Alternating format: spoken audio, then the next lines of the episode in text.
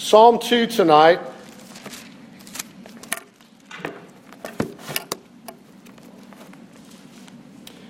And um, searching through my Bible for the Psalms again.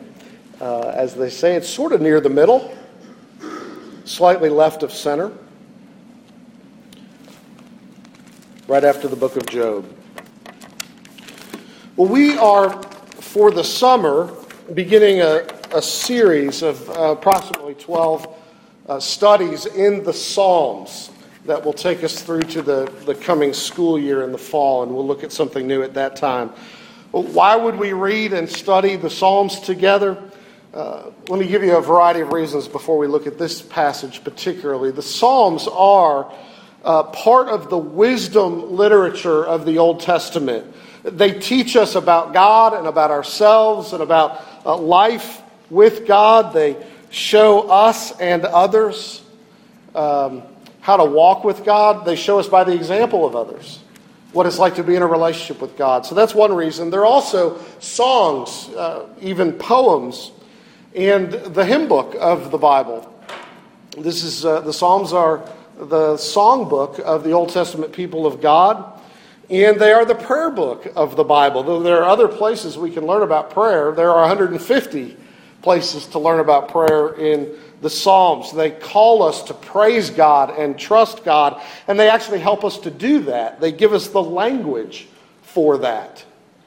Uh, and just as music for us, uh, so the Psalms as music give expression to a vast array of emotions. I mean, in the Psalms, you'll find joy and sorrow, happiness and sadness, uh, fear, shame, anger, envy, pain, peace, confidence, gratefulness. This is why John Calvin called the Psalms an anatomy of all the parts of the soul. Because he said there's not an emotion of which anyone can be conscious that's not represented here as in a mirror. You can find all your emotions in the Psalms. And furthermore, he said, uh, the Holy Spirit has drawn here all the griefs, the sorrows, the fears, the doubts, the hopes, the cares, the perplexities, in short, all the distracting emotions with which the minds of men are wont to be agitated. All this and more is in the Psalter. The Psalms are frequently quoted in the New Testament. It and Isaiah are um, the two, I believe, most frequently quoted books in the New Testament.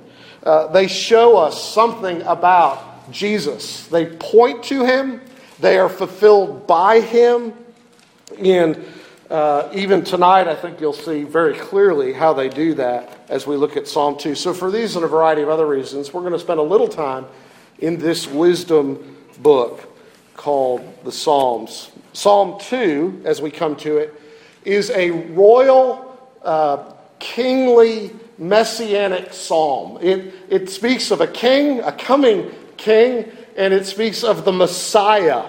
Looks forward to uh, Jesus himself. It is one of the most quoted psalms in the New Testament. We'll look at a few occasions, so if you have a Bible, keep it open. And it begins with the turmoil of the nations, but ends with a blessing on all who trust the Lord. Psalm 2 is designed to bring you to blessing. So let me invite you to give your attention to God's Word. Why do the nations rage and the peoples plot in vain? The kings of the earth set themselves, and the rulers take counsel together against the Lord and against his anointed, saying, let us burst their bonds apart and cast away their cords from us. He who sits in the heavens laughs. The Lord holds them in derision. Then he will speak to them in his wrath and terrify them in his fury, saying, As for me, I have set my king on Zion, my holy hill. I will tell of the decree. The Lord said to me, You are my son. Today I have begotten you. Ask of me, and I will make the nations your heritage, and the ends of the earth your possession. You shall break them with a rod of iron, and dash them in pieces like a potter's vessel. Now, therefore, O kings, be wise. Be warned, O rulers of the earth. Serve the Lord with fear and rejoice with trembling. Kiss the Son, lest he be angry and you perish in the way, for his wrath is quickly kindled. Blessed are all who take refuge in him. Amen. This is God's word. May he write it on our hearts. Let's look to him in prayer. Father in heaven, we, we pray that you would show us Jesus in your word. Show us the truth about him and even the good news. For we ask it in Jesus' name. Amen. There are two ways to live. One way is to live your life in this world and to ask, how can I fit God into my plan when it's convenient for me? And the other way is to live your life in the world and to ask, what is God doing in the world and how can I fit into his plan? The first way of living is captured by the William Henley poem Invictus.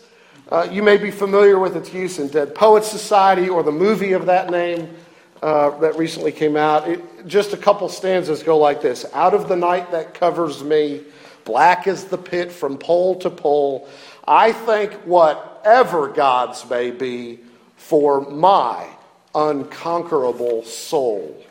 It matters not how straight the gate, how charged with punishments the scroll. I am the master of my fate. I am the captain of my soul. That's a way of saying, whatever God may be or the gods, I'll work it or them into my life just as I please, however I please, whenever I please, if I please. Now, the other way of living is to begin with God and ask, What's He doing? And how do I fit into that? Both ways are described in Psalm 2. The folly of the first way is highlighted in this passage. And the second way is commended to us for our happiness. Yes, happiness. God's word wants you to be blessed. So, what is God doing in the world and how can I fit into it? That's our question. And let me outline the passage where we're headed before we look at it together. The, the, the psalm outlines, I think, fairly easily into four parts. In verses 1 to 3, you have the description of the rebellions of the nations against God and his king. Then in verses 4 to 6, you have God's response to the rebellion.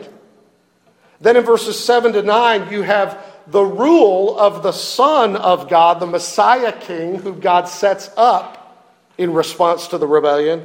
And then in verses 10, uh, 10 through 12, you have the narrator calling us to repent and find refuge in this Son. So let me look at those four things with you tonight. The rebellions of the nations against God and his king, verses 1 to 3. Here the narrator tells you and us the attitude and words of nations and peoples and kings against God. Why do they rage, he says? They plot in vain. Uh, they set themselves against God and his anointed one. This is a description, is it not, of people living against God. It's a description of our, our human nature against, set against God. And more than just God generically, God and his anointed one. Uh, that's the word for Christ or Messiah in Hebrew, Christ in Greek. Uh, set against God and the Messiah King, their hearts are set against him. Now, interestingly, the New Testament picks up that very text in Acts chapter 4, verses 25 to 28. You might want to turn there with me. You may remember as we've been reading through the book, the apostles Peter and John had been arrested by the Jewish leadership for preaching about Jesus. We're in Acts chapter 4. But then they were released and they went back to all the other disciples. There was much thanksgiving that they were freed. And they pray together to give thanks to God. And in their prayer, they quote Psalm 2. And now look, look at it. Acts chapter 4, verse 25, who uh, they're, they're praying to the Lord God of heaven, who through the mouth of our father David, your servant, said by the Holy Spirit, Why do the Gentiles rage? The peoples plot in vain. The kings of the earth set themselves. The rulers are gathered together against the Lord and against his anointed. They're praying the psalm, For truly in this city there were gathered together against your holy servant Jesus, whom you anointed, both Herod and Pontius Pilate, along with the Gentiles and the people of Israel to do whatever your hand and your plan had predestined to take place. You see what they've done? They've prayed this back to God and said, We, we see this fulfilled in what happened to Jesus. As Herod and Pilate, the, the Roman governors and leaders, they set themselves against Jesus to kill him. And this is what the Gentile nations wanted, and this is what the Jewish leadership wanted. They wanted to kill Jesus. The early Christian church is praying and saying they know that to reject Jesus is to reject God Himself and His rule and His reign. We don't tend to see the world like that, do we? Uh, we think people really like God, however they conceive Him to be, even if they are apathetic to or opposed to Jesus. But the early church understood that to reject Jesus was to reject God Himself. Jesus put it this way in John chapter 5 verse 23. Whoever does not honor the Son does not honor the Father who sent him. Or as the Apostle John will later write in, in the first letter of John, chapter 2, verse 23, no one who denies the Son has the Father. Whoever confesses the Son has the Father also. But here's what they've done they, they've set themselves up against God and his anointed. And here's what they're saying, verse 3 in the psalm Let us burst their bonds apart and cast away their cords from us. You see what their goal is? It's autonomy, right? They want to govern themselves, they want to, they want to be free of God's kingship, and they want to rule themselves. That, my friends, is an extremely common approach to life. We've all lived like this in varying degrees. They want to be master of their own fate and captain of their own soul. They want to do whatever they want to do, whenever they want to do, do it, and who really cares what God thinks after all? And God says, we do this in vain when we do it. We do it to no purpose. Why? It's futile and empty as an exercise, and it will because it will never lead you to be truly free from God and his authority over you. It will, the psalmist says, just lead to great sorrow for you. That's what the end of the psalm warns us about. None of us should ever be surprised, though, is what I'm saying. When we see this kind of heart attitude of antagonism to God, wherever we see it, whether it's the new atheists in their zeal to promote atheism uh, putting advertisements on buses in Fort Worth that say, millions of people are good without God, as if to persuade people, we don't need God, millions of people don't, know, don't need God, why bother with God?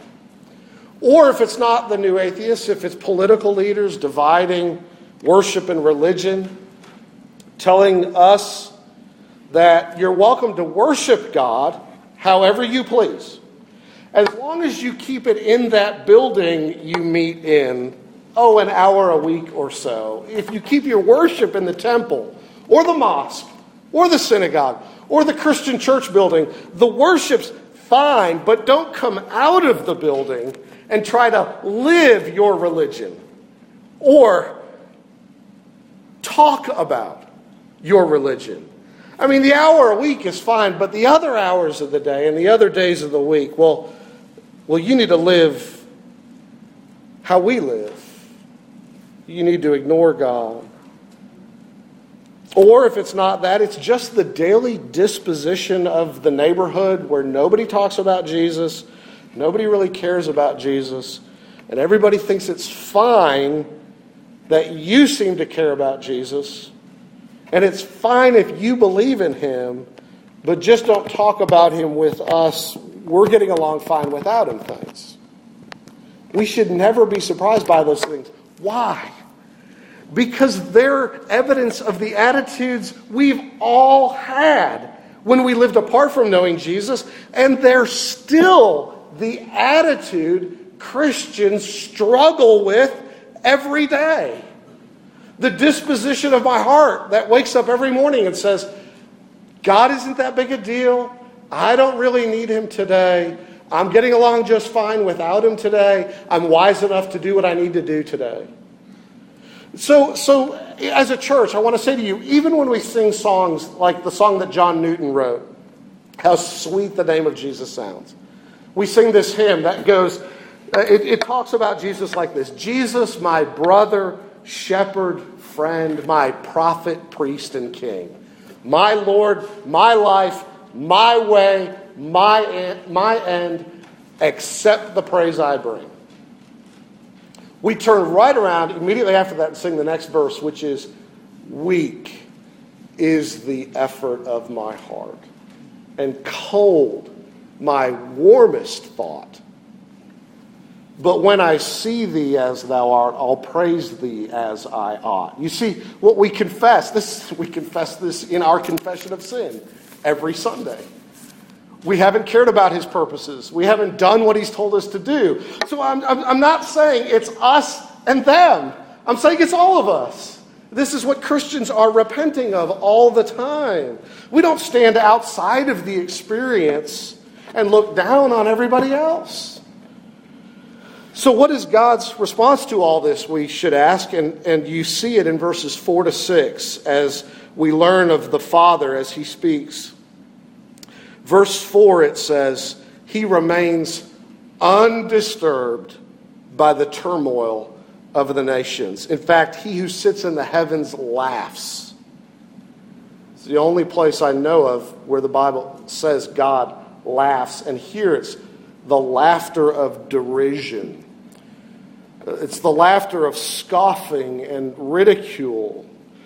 This doesn't faze him, in other words. It doesn't hinder him. It doesn't thwart his purposes at all. Why? He rules heaven and earth, and he's untouchable in his sovereignty. It's, it's as though God is saying to all of us Do you really think you can prevail against me and drive me out of my universe? Really? I'm infinite, I'm eternal, I'm unchangeable, I made you, I'm unstoppable. You, you can't get rid of me. And so in verse 5, he speaks to them, and the effect is terror. Then he will speak to them in his wrath and terrify them in his fury, it says. It's, it's a strong rebuke to all of us. God is saying, opposition from you to me means opposition from me to you.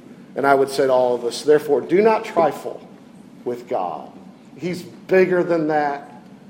He's more important than that, dear friends. Don't trifle with him, but listen to what God's message, listen to what God is going to do in response to the rebellion. That's in verse 6. As for me, he says, I have set my king on Zion, my holy hill, my holy hill. This is the centerpiece of the psalm. This is the most important verse in the psalm in some ways. The I here is emphatic. But I, here's what I will do, he says. I will set my king on his throne. And the throne here is, is Zion, it's, it's the hill of my holiness. He says it's, it's the Temple Mount in Jerusalem where the temple is built. Jerusalem itself is sometimes called Zion. But his point is I put my king on the throne of David, and this king, what will he do? He'll bring the nations into submission to himself. This is what he will do. So God is saying to us, Look, you think you're going to throw off my rule, but you don't understand what my king will do. My king will be the true king. He'll be my true representative on the earth and he will bring my rule to the earth, and he will deal with the rebellion of the nations. And this, friends, is what God did when, out of love for the world, he sent his one and only Son into the world so that whoever believes in him should not perish, but have everlasting life. This is how God responds to this rebellion. He responds with a gracious and loving, open handed gift of his most precious possession, his own beloved Son. This is what he does in response. And in verses 7 through 9, then, you hear the voice of this Son speak. The anointed one himself now speaks. I will tell of the decree. The Lord said to me, You are my son, today I have begotten you. You, you see, this is who's speaking here the, the Messiah King. And he tells us of the plan of God for his rule over the nations. And we need to understand that plan. Verse 7, he tells you it's, it's part of the decree that God has. In other words, the kingdom of the Messiah is founded on an eternal decree of God the Father. God's response to the rebellion of the nations is not a sudden resolve in response to human sin. It's, it's not a flippant whim on God's part. Oh, I don't know what I'll do. Oh, here's what I'll do. No, no, no. God has always had this plan. This was a decree from the foundations of the earth. Uh, Peter, in the New Testament, looking back on the coming of Jesus, says about Jesus in 1 Peter chapter 1, 18 to 20, um, he says that, that we were ransomed from the feudal ways inherited from our forefathers. Ransomed not with perishable things like silver or gold, but ransomed with the precious blood of Christ, like that of a lamb without blemish or spot. He, that lamb, was foreknown, foreknown before the foundation of the world. But he was made manifest in these last days for your sake. Okay? God has always had this plan for his son to come, to be the Lamb of God who takes away the sin of the world. This is why Adam and Eve, um, on, in, in, the, in, the, in the time of their sin in the garden, at the first rebellion, which all of this is just an expression of, the outworking of among the nations. In the first rebellion of Adam and Eve, even before they are banished from the garden, God comes to them and he says, You have sided with the enemy of your soul. You sided with the enemy against me. Here's what I will do the seed of the woman, the offspring of the woman, will crush the head of the serpent. The offspring of the woman will crush the enemy, and that offspring, Genesis chapter 3, verse 15, is going to rescue you and bring you back, bring you home. God had given this promise all the way back in the garden, and now Psalm 2 is saying, and this Messiah who's promised is the, the divine Son of God. And so, verse 7, the language is, You are my Son, and today I've begotten you. That, that language is quoted in Hebrews chapter 1, verse 5, to prove that Jesus is greater and higher than even the angels. The, the concern of the writer of the book of Hebrews is to show that we should never turn away from Jesus because he's the greatest thing God has ever sent. He's greater than the angels. He's, he's greater than Moses. He's greater than the Old Testament Joshua. He's bigger than, and more important than all of them. Chapter 1, he's greater than the angels. And to prove it, the writer quotes Psalm 2. For to which of the angels, this is Hebrews 1, verse 5, for to which of the angels did God ever say, You are my son, today I have begotten you? See, see the writer's point. The angels are just created things. Jesus is the divine, eternal Son of God. Now, don't let the language of today I have begotten you throw you off or confuse you. Some people get confused by that and think that somehow that means that Jesus had a beginning, that, that, that um, Jesus has not eternally existed as the Son of God, but he, he, he began to be God or something like God at some point in his life on earth. That's not the point at all. Acts chapter 13, verse 33. Now, look, I said this psalm was quoted all over the New Testament.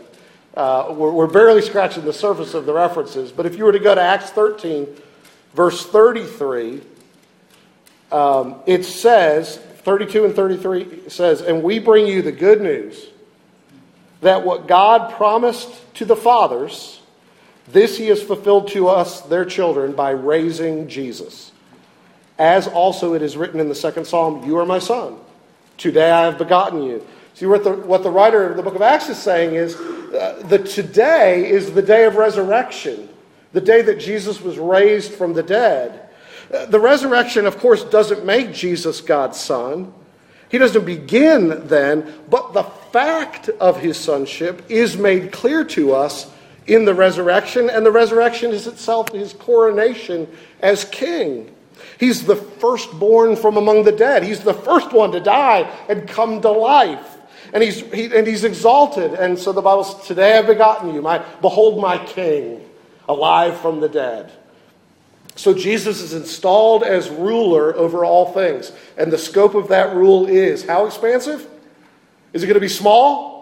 Is it going to be mildly successful? No. Will it be great enough that we wouldn't want to miss it? Absolutely. Look at how expansive this reign is. Psalm chapter 2, verse 8. God says to him, Ask of me, and I will make the nations your heritage and the ends of the earth your possession. You see, his very enemies are going to be his inheritance because Jesus loves his enemies and he came to seek and to save the lost, and he's going to be successful at it. God raised him from the dead, seated him at the right hand over all things, all ruler, all dominion, all power, all authority. Jesus is above every name that is named in this day, in this age, and also in the one which is to come. And he set above all things for the good of the church, which he loved. As a husband, his bride, he gave himself for her. And so Jesus here is the king, king of all kings, the Lord of all lords, of all nations, for all time. This is, this is, um, this is helpful for us as we understand the work of the church. What, what's the work of the church? Well, in part, it's to carry out Jesus' own command and mandate from what often is called the Great Commission in Matthew 28, verse 19, when he says, All authority in heaven and on earth has been given to me. Go therefore and make disciples of all nations. And lo, I am with you always, even to the end of the age. You see, he has all authority over the very ends of the earth. He's going to make them his possession, and the church is to go and make disciples of all nations. Because men, women, and children from every tribe, tongue, language, and people are going to be called into this kingdom.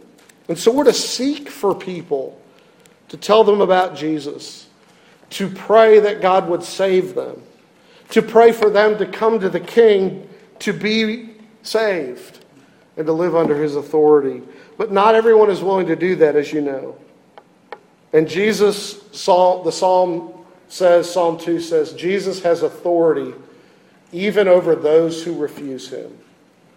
He has authority not only to save, but also to judge. That's the language of verse 9. After God says to him, Ask me, and I'll give you the ends of the earth as a possession, he says, You shall break them with a rod of iron and dash them to pieces like a potter's vessel. It's, it's, uh, it's a hard picture of judgment. The nations that refuse him will, in his timing, be humbled by him.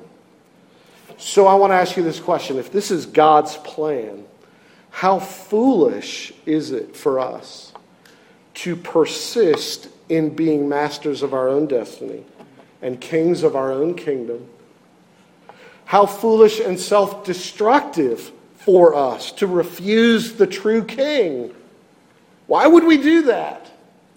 Oh no, listen, listen to the counsel of the narrator in verses 10 through 12. Here's what we should do as he calls us to repentance. He says, Oh, be wise and be warned.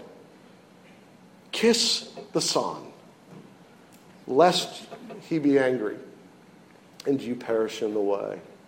Blessed are all who take refuge in him. He gives you, friends, two choices serve the Son or perish. This is what God's word says receive the Son's salvation or be destroyed by him. Don't be wise in your own eyes. Don't think you can be master of your own fate or you will perish. Now, listen, I know that that's hard language. I know I'm using very direct and unvarnished language. The psalm is even more unvarnished, we could say. It's serious, but it's absolutely called for. There is life and death, eternal and everlasting.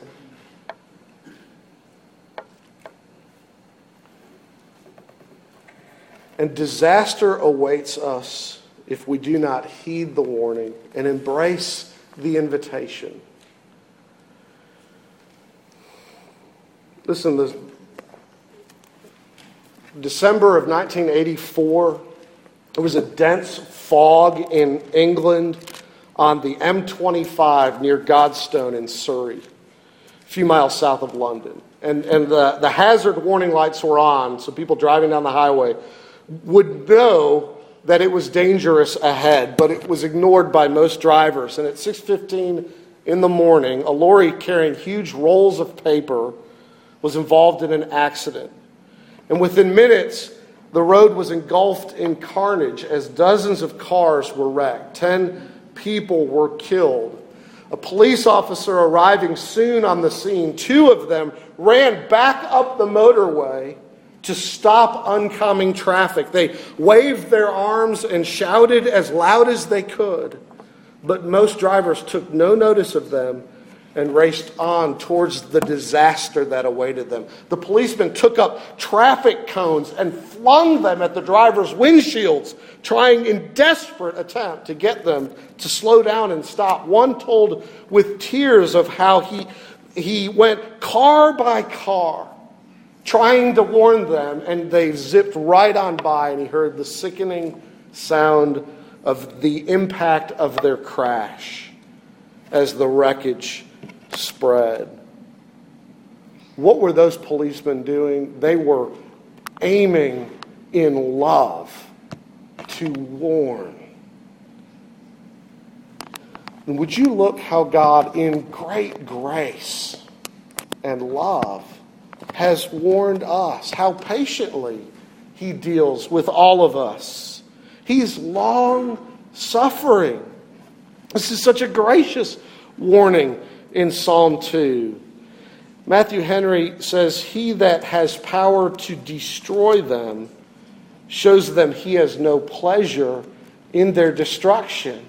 And so he says, Kiss the Son. Blessed are all who find refuge in him. I offer him for the sins of the world. Come to him. Uh, the, the, Old Testament said this as well. The prophet Ezekiel in, in chapter 18, verse 23 said, I, God speaking in the prophet says, Have I any pleasure in the death of the wicked, declares the Lord, and not rather that he should turn from his way and live?